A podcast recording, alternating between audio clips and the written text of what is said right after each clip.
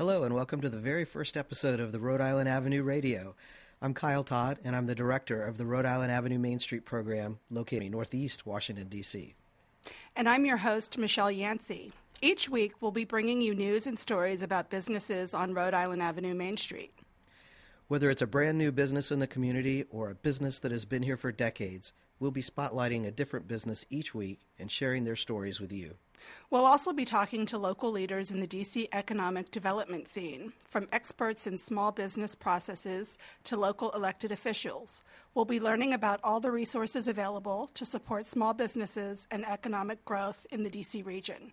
But first, Kyle, why don't you talk a little bit more about Rhode Island Avenue Main Street? What is a Main Street program? So, a Main Street program uh, is designed to help support small businesses. Uh, the Main Street program was originally started 30 to 40 years ago by the National Trust for Historic Preservation, just to, to try to revitalize some of the small town downtowns across the country. And it was so successful that they've they've launched it in urban programs, and uh, and DC has eight Main Street programs. We're we're one of them here on Rhode Island Avenue Northeast. So, how did uh, Rhode Island Avenue Main Street get started? Well, we originally started uh, in 2011 as uh, as just a group of of neighbors uh, in the community, and and we were frustrated by a complete lack of of neighborhood serving businesses in the in the corridor close to us. We really we really were just looking for a place to to get a good cup of coffee within close walking distance. So we formed Friends of Rhode Island Avenue Northeast in November of 2011 and hosted our very first community meeting. Uh, we we sent out emails to everybody in the in the community on the neighborhood listservs, and had a fantastic turnout for uh, a meeting to talk about what neighbors would like to see on Rhode Island Avenue. We knew everybody knew in the community that that development was coming. We knew that we were surrounded by development projects, and it was just a matter of time before Rhode Island Avenue Northeast caught the attention of, of developers and we wanted to make sure that everybody in the community had a voice in what type of development comes to Rhode Island Avenue. So uh, we we worked hard. We got our 501c3, and um, and when the Department of Small Local Business Development launched the grant for Rhode Island Avenue Main Street program, we applied and were awarded the grant starting in uh, December 2013. So, how does a Main Street program benefit the businesses in the area? Ah, well, we uh, we support small businesses in a variety of ways. Uh, we offer small grants to help businesses improve the facades of their of their buildings, whether it's a fresh coat of paint, a new sign, new windows. Um, we also uh, work with the entire corridor uh, in promotional events like our Fall Festival. This uh, will be our fourth year to host Fall Fest. Uh, the next Fall Fest is on October 3rd, so go ahead and mark your calendars now. And we help small business owners and, uh, and managers from what's called a Small Business Technical Support or Technical Assistance Program. Uh, providing them with training opportunities uh, so that as entrepreneurs, they are growing and growing their business at the same time. So, is a Main Street program the same as a Great Street? I've heard both of these used in reference to the Rhode Island Avenue Northeast project. No, they are not the same program. Uh, like I said, uh, Main Streets is is part of a national program, and Great Street is uh, it's a very it's a DC specific program we're we're very lucky in that Rhode Island Avenue is both a main street and a great street. But uh, great streets are managed through uh, the Department, excuse me, the Deputy Mayor for Planning Economic Development, and they provide grants uh, to small businesses for capital infrastructure uh, programs, building out the inside of their building, or getting new heavy equipment, uh, whatever they need and and then some money has been allocated to the District Department of Transportation for streetscape improvements. Uh, we're going to be looking forward to seeing some improved sidewalks, uh, perhaps uh, some enlarged tree boxes, and, and some some better overall outside appearances uh, along Rhode Island Avenue Northeast. Okay, now that we have an overview of the Rhode Island Avenue Main Street program, it's time to talk about one of the many longtime businesses here I'm with Emily Arden Eklund, co founder of Recreative Spaces. She's with us this morning to discuss its role in the DC area. Good morning and welcome. Good morning. Thanks for having me. Sure.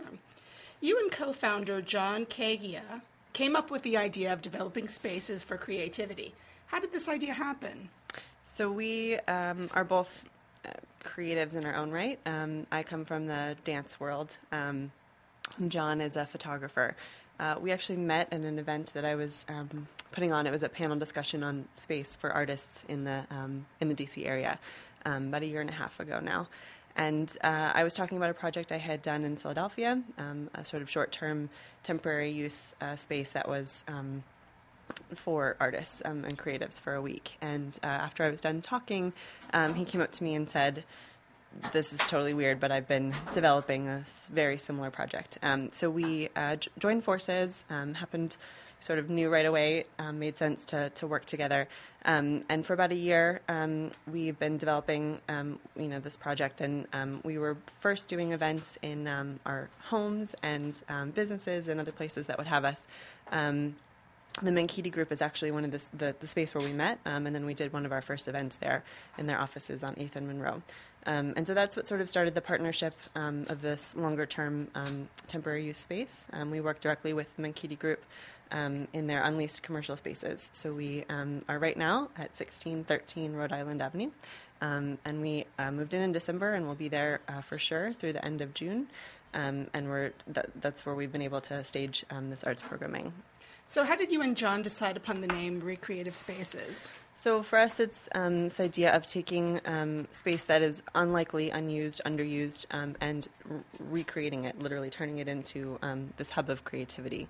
Um, so, for us, um, for me, it's it's the sort of blend of both the, the creative activity and also the space itself. I studied architecture uh, for a brief point between dancing professionally and starting this organization. Great. So, Emily, your travels have taken you to California, Washington State, New Orleans, and Philadelphia.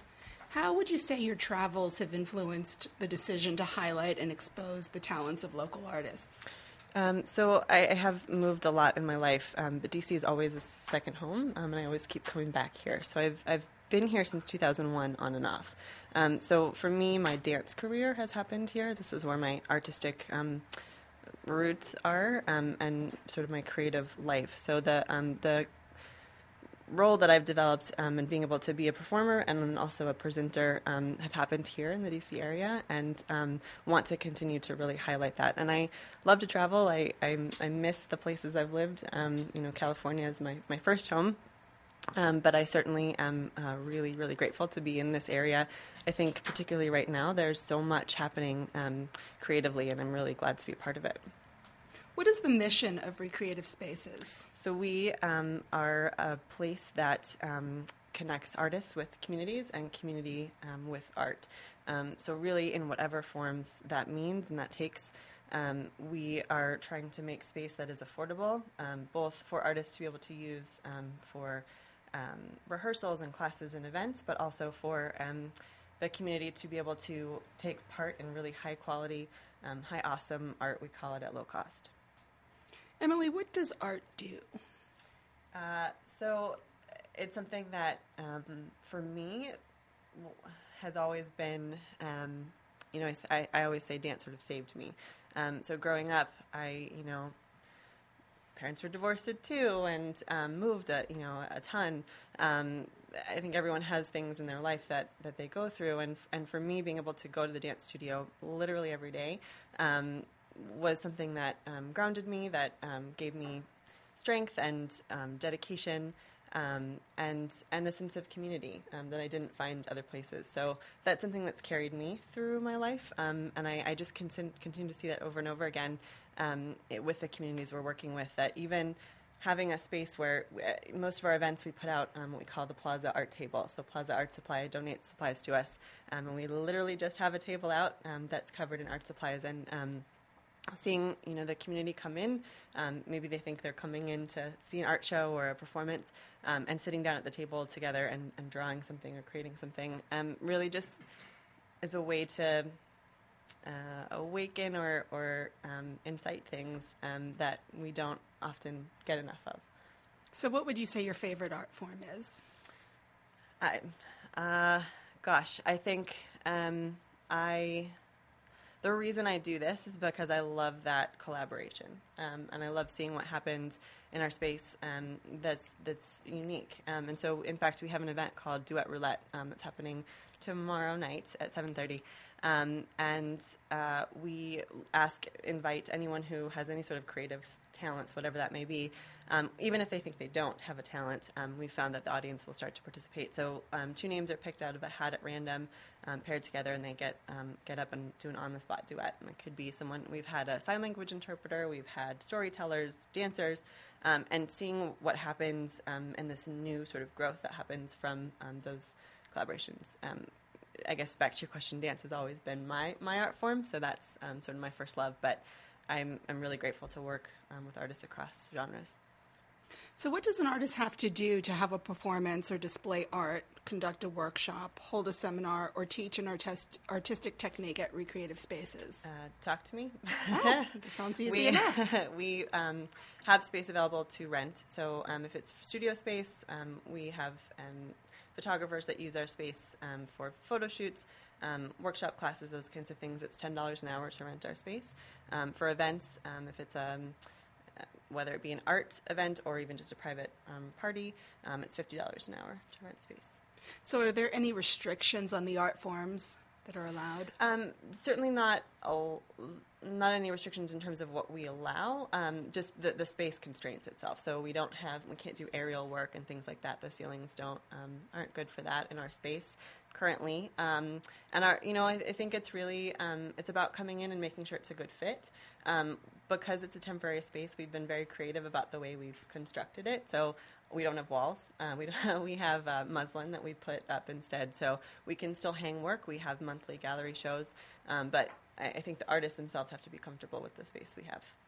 So you mentioned that your uh, recreative spaces is at 1613 Rhode Island Avenue. Can you tell me what funding sources are necessary for maintaining the space? It's a great question, and we're still working on it. Um, we have um, a really fantastic partnership with the Menkiti Group, and first and foremost, that's been, uh, has been what has allowed us to be in this space. Um, so, as I mentioned, they allow us to be in there while they're looking for a long-term tenant. Um, so th- that is um, the partnership that's allowed us to, to be able to keep our costs low. Um, we've done crowdfunding uh, a, a, few times. Um, we are in the middle of a crowdfunding campaign specifically for um, the festival that's coming up in May. Um, but for the most part, it's um, it's sort of a lean organization at this point. and so we have ticket sales, um, you know, the, the rentals themselves, and sale of artwork. If, if we have a show up, we take a commission, uh, a small commission off of the work itself. But we are we're looking sort of to diversify what that means and, and potentially looking into grant funding and things like that for next year. Rhode Island Avenue uh, is the second location for recreative spaces. What was the first? We were on Bunker Hill Road, um, so not far away, and um, I think uh, you know it was sort of th- this is the space on Rhode Island Avenue that was available for us, um, but I fell in love the minute we sort of set up shop there. So um, definitely working with Menkiti Group to to try to maintain um, our presence um, in the area. We really enjoy being there. Recreative Spaces has been in existence, as you said, for about two years. What are some of the challenges uh, that were overcome in creating recreative spaces? Uh, I think the, you know, for us, this is uh, something that I've I've tried um, in other iterations in the past, and working with um, real, with developers or real estate um, uh, businesses, and it's always been that um, it's always been a barrier to, to have them understand the the um, I, I, guess you know the need for art um, and and why that would be good for their business. And um, so that's been a challenge um, for me over several years. Um, and you know I think again it's sort of been a blessing to to be able to work with Menkiti Group because they just absolutely understand the um, the importance and the you know the, the partnership um, with an arts organization. So um, at this point, I think it's it's still about you know getting the word out and um, having people understand. You know, I, I, tell people if I have a friend, an, an, artist that is interested in using the space, and I say, let me know what you want to do. that's sort of overwhelming for them, you know, as opposed to me giving them structure um, and telling them exactly what is available in our space. But really, this is a place to create and experiment. What is the relationship between Rhode Island Avenue, Main Street, and Recreative Spaces? Well, um, we are, um, I believe, um, that bring art to a community um, helps to, to revitalize it. And what um, what we're trying to do is is not um, necessarily bring in other artists, but to have a space that is really available and accessible for the community. We also work uh, directly with the local businesses on Rhode Island Avenue, so we have great partnerships um, with Zeke's Coffee and um, Good Food Market. Um, we also work with uh, Grassroots Gourmet farther down Rhode Island Avenue. Um, and w- one of the things that we're trying to do um, through this festival that we're um, holding in May is to sort of show our appreciation for the, the neighborhood that we're in, for our, our neighbors themselves, for the businesses that are there, and to, you know, for other um, DC residents or Maryland and Virginia, Virginia residents um, to appreciate the, the uh, Rhode Island Avenue Main Street as much as we do. So I understand Recreative Spaces is sponsoring two events that are upcoming. One, and you can just tell us when they are. One, a meet and greet, and then an uprising festival. Yeah, so the meet and greet is happening uh, tomorrow as well from 2 to 4 p.m. Uh, so Saturday.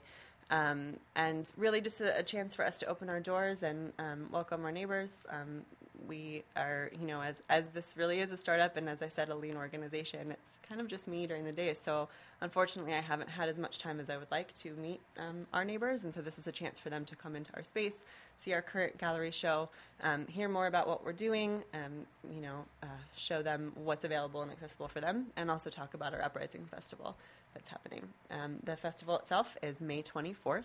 We'll go from 1 p.m. to 1 a.m. Oh. And it is um, taking place mostly in our space. Uh, we've scaled back a bit. Um, I had very large ambitions for the first year, and um, we will make this a, a yearly event, and we're working directly um, with Rhode Island Ave uh, Main Street um, to make this uh, a part of um, the, the Main Street planning. Uh, for next year. But for this year, we will be having events throughout our space and also working with the local businesses to have art happening in their spaces as well. So, how should uh, some of the artists that might want to get involved? How should they do that? How yeah. should they contact you? So, we have an application up online. It's a quick um, Google survey, um, and it's really the application itself is just to let us know that they're interested. Um, it may, I think the the app, application deadline has passed, but um, we're still wel- welcoming artists. Um, so if you go to our website, uh, www.recreative, actually I don't think we use the www, uh, just recreativespaces.com, um, and uh, you'll you'll be able to click on the first page there um, for the Uprising Festival. So any listeners that are interested can also go to your website to just see what's happening. Absolutely. Great. Well, thank you very much, Emily. Thank you. Thanks for joining us today. Please be sure to join us next time when we are interviewing the owners of the newest restaurant on Rhode Island Avenue, Nido. And I'll be chatting with Melissa Jest from the National Trust for Historic Preservation. So be sure and tune in next week.